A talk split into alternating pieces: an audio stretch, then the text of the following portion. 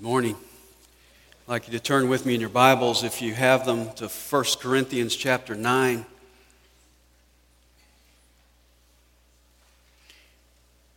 You know, in areas of conduct, the scripture is very clear that certain things are wrong and certain things are right.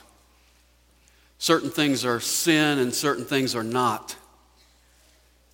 For example, when it comes to sexual immorality, we don't have to wonder if that's right or wrong. It's wrong. Comes to lying, we don't have to wonder. It's wrong. Comes to covetousness, it's wrong. But there are other areas of conduct where Scripture doesn't give us a cut and dried moral answer. The Bible doesn't say, Thou shalt not. There are certain gray areas when it comes to conduct, areas which are determined by the conscience of each individual believers. These are not black and white areas. They are not right and wrong areas. They are right and left areas. Areas that have to do with our personal convictions. And the scripture presents the person who has a lot of hangups in these areas as being weak in faith, weak in conscience. In contrast to that, the person who is strong in faith has a clear understanding of God's grace and sees these things in proper perspective. He sees them as inconsequential. He has a great amount of liberty, a great amount of freedom in these gray areas. But you see, when you have two Christians who have polar opposite positions on these gray areas, then you have a situation where you run into problems and division and often disunity in the body of Christ. And so, what's the solution? Well, Paul gives us a principle in chapter 8 of 1 Corinthians that should guide us in our conduct in these gray areas. The Corinthians had written to Paul asking the question Is it all right to eat meat offered to idols? This was a gray area in the church of Corinth. When they went to Schnucks to buy their meat, oftentimes the meat had not been slaughtered at a slaughterhouse, it had been slaughtered in the pagan temple as a sacrifice to an idol. And some said, well, we shouldn't eat this meat because if we do, we're contributing to the worship of an idol. Others said, no, it's okay to eat because idols are nothing. And so it means nothing, it's inconsequential. And of course, the strong brother was saying to the weak brother, if your conscience bothers you, that's your problem. Because it's my right to eat, and I'm going to take my right because I know that I'm right. You see, when it came down to it, the stronger brother was more committed to me than he was to we. He was more committed to me than he was to us. And so Paul writes to answer this question and says, Yes, it is right to eat. You have that liberty, you have that freedom. But here's a principle that needs to guide you. And the principle is this your liberty must be limited by your love. And how is love best expressed? It's best expressed by self sacrifice. So, my response in these gray areas ought to be I'm convinced that it's all right. I know that it's my freedom to do it. But if you would be stumbled by my doing it, then out of love, I will sacrifice my right for you. And then, having laid out that principle in chapter 8, Paul illustrates the principle in chapter 9. He's going to say, Here's a right that I have that I have limited by love. Now, chapter 9 is one of the most first person chapters in the Bible. If you look at chapter 9 and verse 1, Paul says, Am I not free? Am I not an apostle? Have I not seen Jesus our Lord? Are you not my work in the Lord? If to others I am not an apostle, at least I am to you. For you are the seat of my apostleship in the Lord. My defense to those who examine me is this. And he goes on I, me, my. Now, usually when people talk a lot about themselves, they make me sick. Because they're really saying, I'm number one. But in chapter 9, Paul is talking about himself because he's presenting himself as an example of self sacrifice. And what Paul is really saying is, I'm number three. First is God, and then others, and then me. It's like the acronym for joy. I don't know if you've ever heard this. The acronym for joy is J O Y Jesus, others, you. The way to really experience joy in the Christian life is to keep those priorities. Jesus comes first, others come second, and I'm always third. Now, in verses 1 to 14, Paul gives six reasons why he ought to be financially supported by them. He says, This is my right. And then this morning, we're going to see in verses 15 to 19 how that out of love, he surrendered that right. Now, I want you to first go back to verse 12 because we skipped over this when we went through this passage. Verse 12 says, If others share the right over you, do we not more? Others use this right of being financially supported by you, and Paul says, Don't I have that right? After all, Paul planted the church in Corinth, he established this church. These people probably named their kids after him. He says, Others, you're, you're financially supporting others. Don't I have this right? And then notice what he says Nevertheless, we did not use this right, but we endure all things so that we will cause no hindrance to the gospel of Christ. Even though I have this right, I don't use it. Instead, he says, I endure all things.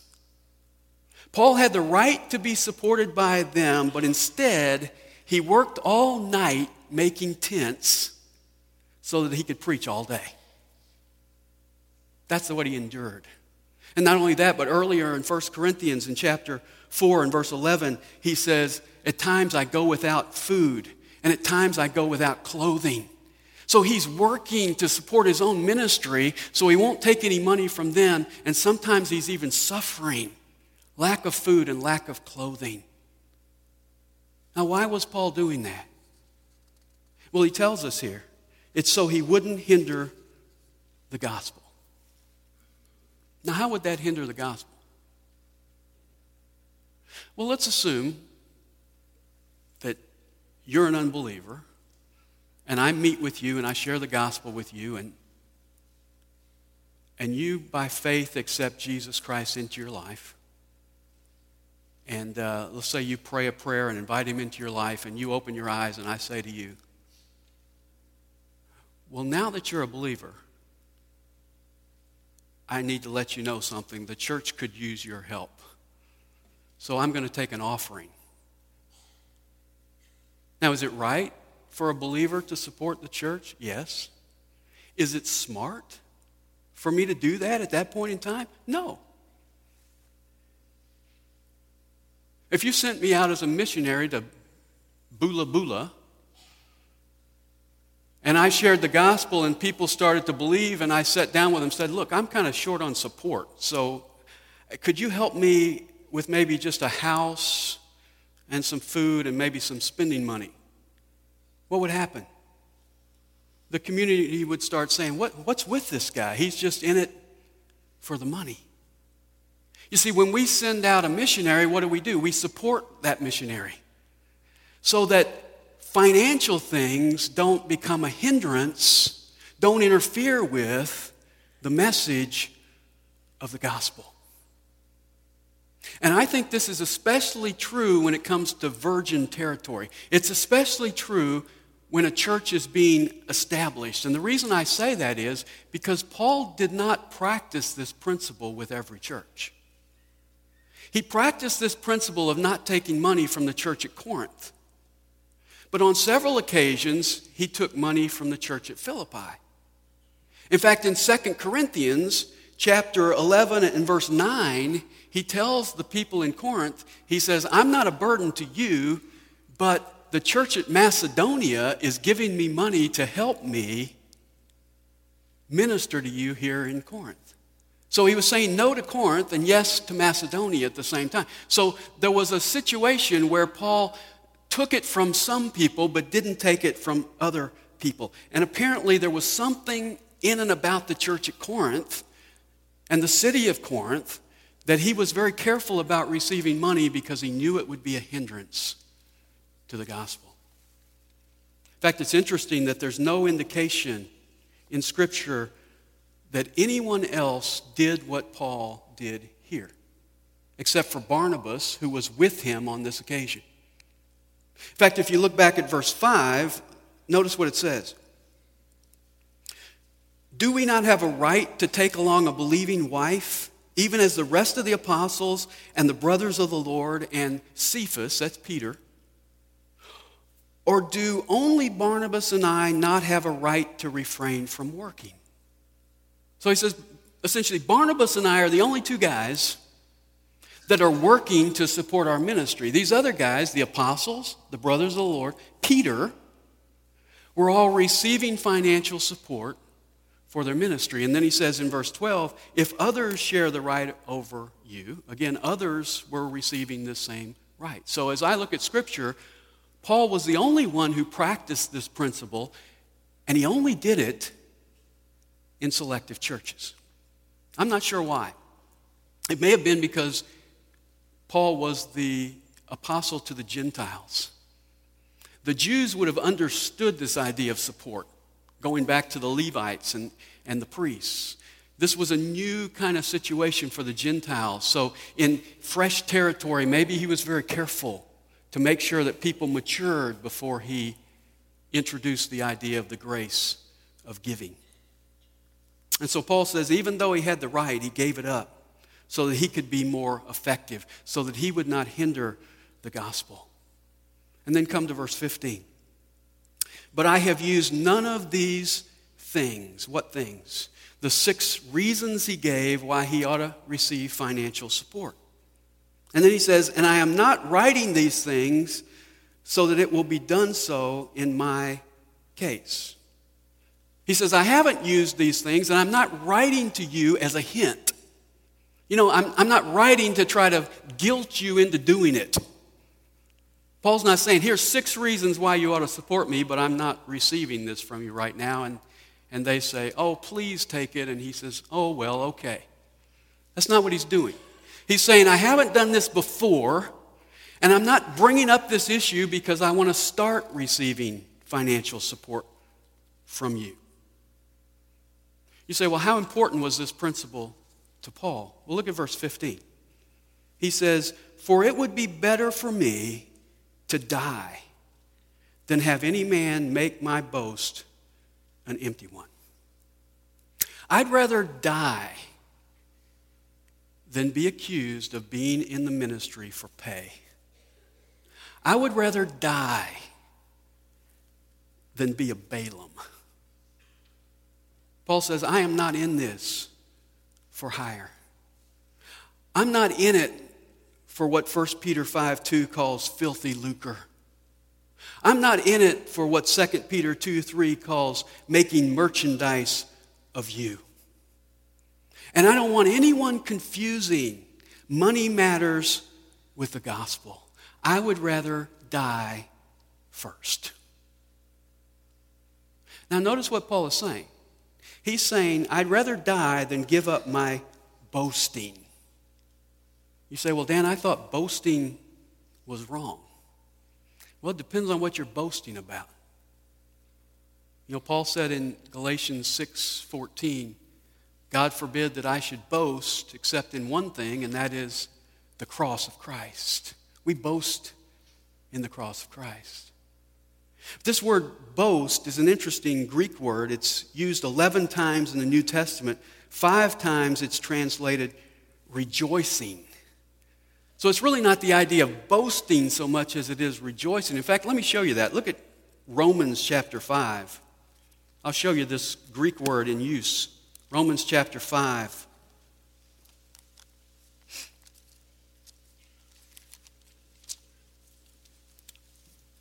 Verse 2 through whom also we have obtained our introduction by faith into this grace in which we stand, and we exult, there's the word, in hope of the glory of God. Verse 3 And not only this, but we also exult in our tribulations.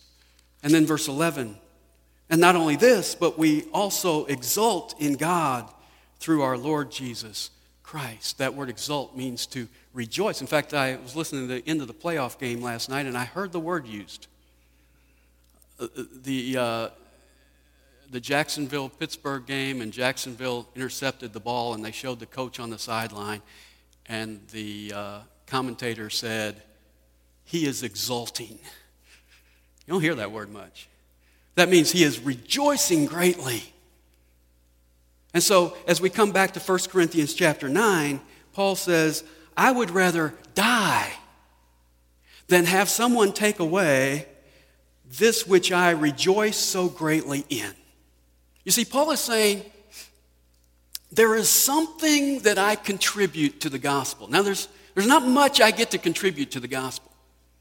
But he says, there is one thing that I get to contribute to the gospel that brings me great joy. I get all excited about it. And if somebody tried to take it away from me, I would rather die than give it up. You say, well, what is it, Paul? Well, look at verse 16. For if I preach the gospel, I have nothing to boast of. Now, Paul says, before I tell you what it is, let me tell you what it's not. It's not preaching the gospel. I have something that I contribute to my ministry, and it's not the fact that I'm a preacher. Why not? Look at the rest of verse 16. For I am under compulsion, for woe is me if I do not preach the gospel. Now, was preaching an option for Paul? No. It was his duty, it was his obligation. Paul says, I can't boast in what's expected of me. I can only get in trouble if I don't do it. Preaching is a necessity. Preaching is my duty. I am under compulsion. Woe is me if I don't preach. And then verse 17 For if I do this voluntarily, I have a reward. If I had chosen to be a preacher, if I were doing it willingly, then you could pat me on the back and I could boast and I would expect a reward. Now, what do you get rewards for? You've probably all been to sports banquets. You go to these sports banquets and they, they give out the letters. Now, to get a letter, you just kind of have to show up. You know, I, think, I think they're based on you got in the game for so many quarters or halves or whatever, and you get a letter, no matter how you performed. So they give out the letters early in the banquet, and then at the end of the banquet, they give out the rewards, the honors. And what are those for? Those are for people who went above and beyond what was expected. Kind of like when you go to graduation, and sometimes if you've been to a graduation and you'll see maybe a disabled young person coming across the stage, or maybe they can't even get up on the stage, they have to come in front of the stage, and, and people know that this person has done more than what was expected of them to get through and graduate and do what people said they couldn't do. And oftentimes, when you see that young person go across, they'll get a standing ovation honoring them for going above and beyond what's expected.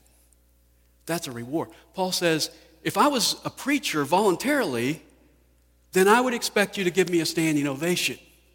I would expect a reward for what I've done. But look at the rest of verse 17. But if against my will, I have a stewardship entrusted to me.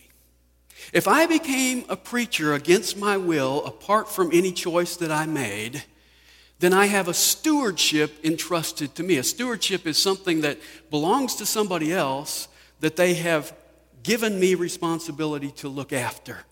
And that stewardship that Paul was entrusted with was the gospel of Jesus Christ.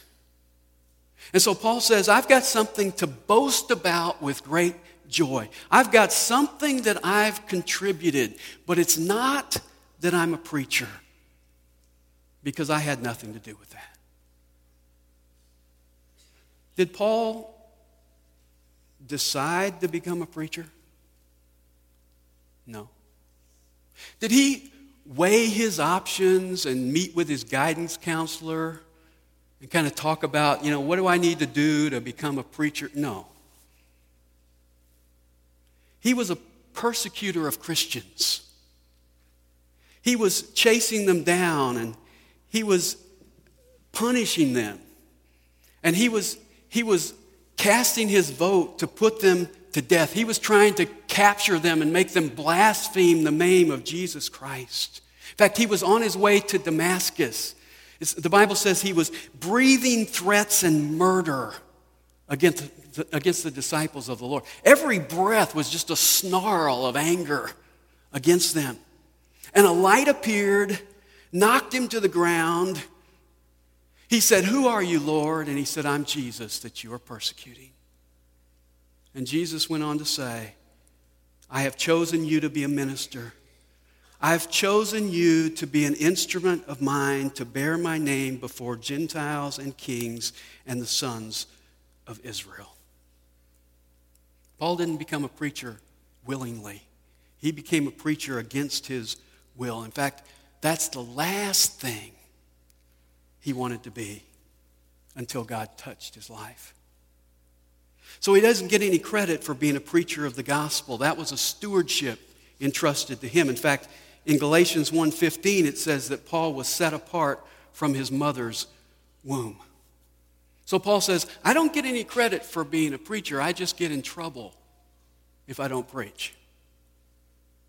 It's kind of like Jeremiah. Jeremiah was chosen by God, and the Bible tells us in Jeremiah 1:5 that he also was chosen from his mother's womb to be a prophet. That's getting an early start.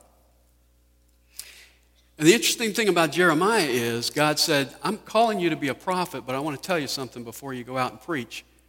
Nobody's going to ever listen to you. It's real encouraging. You're not really going to get any converts. You're going to go out and prophesy, and people are going to mock you and make fun of you, and they're not going to listen to you. So Jeremiah did what I think every preacher has done, if he's honest, and that is he quit several times. And I love what it says in Jeremiah chapter 20 and verse 7. He says, O Lord, you have deceived me, and I was deceived. You have overcome me and prevailed. I have become a laughing stock all day long. Everyone mocks me. For each time I speak, I cry aloud, I proclaim violence and destruction because of because for me the word of the Lord has resulted in reproach and derision all day long. What's he saying? Woe is me, I have the toughest job in the world. I preach and people laugh at me. And so notice what he says in verse 9. But if I say, I will not remember him or speak anymore in his name, if I decide I'm just going to forget about God and quit preaching, here's what happens. He says, Then in my heart it becomes like a burning fire, shut up in my bones, and I am weary of holding it in, and I cannot endure it. Every time I try to quit, every time I decide I'm not going to preach anymore, I'm not going to prophesy anymore, it becomes like a burning fire in my bones, and it has to come out. That's good. Listen to Amos. Amos chapter 7 and verse 14. Amos says, I am not a prophet, nor am I the son of a prophet, For I am a herdsman and a grower of sycamore figs. But the Lord took me from following the flock, and the Lord said to me, Go prophesy to my people, Israel. Amos says, I was just minding my flock one day, and God came to me, a farmer, and told me to go prophesy. So what did he do? He prophesied. And I love what Amos says in Amos 3:8. He says, When a lion roars, who doesn't pay attention? And when God says prophesy, who can help but prophesy? People sometimes say to me, I think it's so great that you've given your life to serve the Lord. And you could have done so many other things, but you chose, I didn't choose this. You know, this is the last place I would be if it was my choice. I can relate to Paul when he says, when it comes to being a preacher, I had nothing to do with this.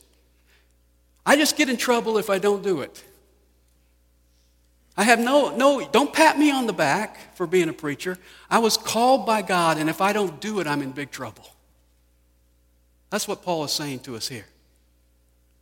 You say, well, if, if the thing that he rejoices and boasts in is not being a preacher, what is it? Well, look at verse 18. He says, What then is my reward? What is it that I can boast about? What is it that I get all excited about? Here it is that when I preach the gospel, I may offer the gospel without charge so as not to make full use of my right in the gospel. What is it? He says that I may. I don't have to do this that I may make the gospel free of charge. God never told Paul to do that. This is something Paul did voluntarily. This is something he chose to do. He had to preach the gospel. He didn't have to preach for nothing. That was his special contribution. And as a result, he says, I have a special rejoicing. He could have said to the church at Corinth, Other churches are providing for me, you're going to provide for me too. But he didn't do that. He had that right, but he sacrificed that right. And he says, Because I sacrificed that right, it just thrills me. Now, let me ask you something. When you have to give up a right for somebody else, whether it's an unbeliever or a weak brother, when you have to give up a right for somebody else, is that your attitude? It thrills me to get to lay down my right for the sake of someone else. Or do you say, I got to give up my liberty for my weak brother over here? I just wish he would grow up and get with it. Paul says, You know what thrills me? You know what gets me all excited? The fact that I can work all night and day so that I don't have to take any money from the church of Corinth. And why does that excite him? Because it removes an obstacle to the gospel, and the most important thing to Paul was the gospel of Jesus Christ and seeing other people come to faith. If we want to love the world and see them come to Christ, there may be liberties that we have to put aside. If we're going to love our brothers and sisters in Christ who may be weaker than us and see them grow up, there are some liberties we may have to lay aside. So you don't, you don't say, well, why do all these weak brothers come to our church? You know, why, why don't they go somewhere else? No, you, you look at it and say, here's an opportunity to show love. Here's an opportunity to take something I have as a right and make a contribution to the gospel of Jesus Christ and to the kingdom of God by making a sacrifice to help someone else grow. It's an opportunity to think about we and not just me, to think about us and how it affects us as a body. And then look at verse 19. Paul says, For though I am free from all men, I'm free. I have this liberty. I have made myself a slave to all so that I may win more. Even though I'm free, totally free, I have made myself a slave to all men. Why? So that I might win more to Christ. So that I might see more people come to faith in Jesus Christ. Can I say this? The most effective way to bring others to Jesus Christ is by giving up your rights to serve them. And the most effective way to see others grow in Christ is by giving up your rights in order to serve them. Paul set aside a liberty, and it was his highest joy in ministry, even though he had to work night and day to make it happen, because his sacrifice helped others come to Jesus Christ. So let me ask you a question. What are you contributing? What are you voluntarily giving up for the gospel so that you can see your friends come to faith in Jesus Christ? And what rights are you sacrificing so that other Christians can grow? You know, I was reading in Matthew 19, and, and, and, a passage struck me.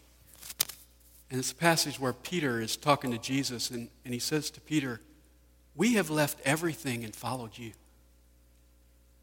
What's in it for us? And Jesus essentially said, When the kingdom comes, you're going to sit on a throne. And everybody who has given up houses and family and mothers and sisters and brothers is going to get more. And you're going to get eternal life. And then he said, And the last shall be first, and the first shall be last. You know how you can tell if you're saying, I'm number one or I'm number three?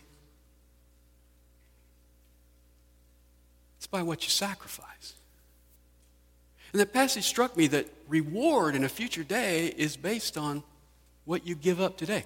What you let go of today is going to have a direct impact on what Jesus gives you as a reward in that future day. You know, we make a lot of fun of Peter, but Peter says here, we have left everything. How many of you can say that? We have left everything. What can you say you've given up? You know, we live in a me first generation. And the most common piece of counsel that I hear today is this people say, well, in the final analysis, you have to do what makes you happy. Where'd that come from? When did we decide that the bottom line is what makes me happy? You see, that's saying I'm number one and whatever makes me happy is the most important thing in life. Where's the sacrifice? You know, the idea of sacrifice is foreign to us. How many of us will miss a show looking for the channel changer? And it dawns on us, you know, I could actually walk 12 feet to the TV. And we say, nah, I'll watch the rerun. I'll get it on DVD. Sacrifice is foreign to us. And the idea of obeying God when it's painful is hard to preach. I saw a book the other day. The title was Quit Dating the Church. I didn't read it, but I liked the title. Couldn't make the sacrifice. I thought that's a great message because so many of us want to flirt with the Lord, flirt with the church, but we don't want to make the commitment. Quit dating the church and get committed. You know, I was thinking about the historic flow of the Pentecostal movement. And I'm not saying this to criticize anybody, but it's interesting to observe what happened over the years because in the 1800s, you supposedly had the second blessing. And the point of the second blessing when they first presented this idea was that you were going to be holy. In fact, it's called the holiness movement. And then it shifted in the early 1900s to where uh, you not only got holiness, but you got the Holy Spirit. And then it shifted later to where you not only got the Holy Spirit, but you got the experience of speaking in tongues and various activities and so forth. And if you notice the evolution of it, there's been a shift from the idea of holiness to the idea of emotional elevation. In fact, now, if you really look closely, you'll see that holiness is not really an issue anymore. It's that you never get sick and you never get poor and you're always successful. So essentially, you use God for the buzz and for the physical blessings and for the material prosperity. It's all about getting the most out of your deity. And I would suggest to you that that is the American gospel. And that mentality has invaded churches across the board. Effective preaching today is 14 ways to get something out of God. Effective messages today is seven ways you can improve your life. Somebody comes in and says, I'm going to talk about self sacrifice today. Everybody runs. We are a utilitarian people. We want to know what's in it for me. William F. Buckley said the only way we could get away from premarital sex in America is to prove it was fattening.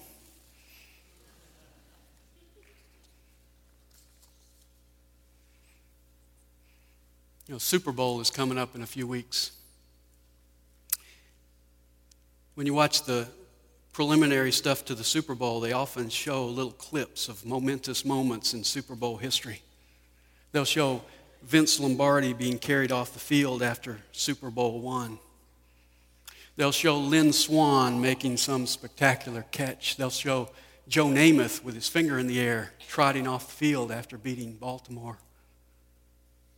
But then there, in that clip, there's a shot of a hand, and the hand is missing a finger. And on another finger, there's a Super Bowl ring. It's the hands of a guy who was arguably the best defensive back who ever lived, named Ronnie Lott from the San Francisco 49ers. He injured and broke and mangled his pinky finger so severely that they had to screw it back together and tape it to another finger. And because it was so crooked and bent over and so painful, they said, Well, you can't even touch that. So there's no way that you can play. The only way that your finger is going to heal is if you sit out for the whole playoffs. And then someone jokingly said, and they shouldn't have said this to Ronnie Lott, they said the only way you'll be able to play is if someone cuts that thing off. And Ronnie Lott said, cut it off. So they cut off his finger, and he played without his finger. You see, for Ronnie Lott, he was willing to give up his finger to play in the Super Bowl. He was willing to give up his finger for the sake of his team. When it came to him, when it was a matter of us or me, us came first. What would you give your finger for? Who would you sacrifice your finger for? Are you number one? Or are you number three?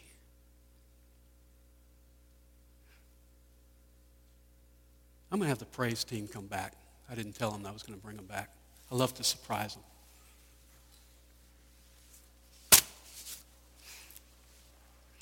I'm going to have us sing in closing that song, We Are Hungry. We are hungry. How hungry are you for God? Are you hungry enough to make room for Him in your life by moving some things out? Let's make this our prayer. And let's be honest with God today as we sing this to Him. We're hungry for Him, and whatever it costs, it's worth it because He's worth it. Let's stand as we sing in closing together.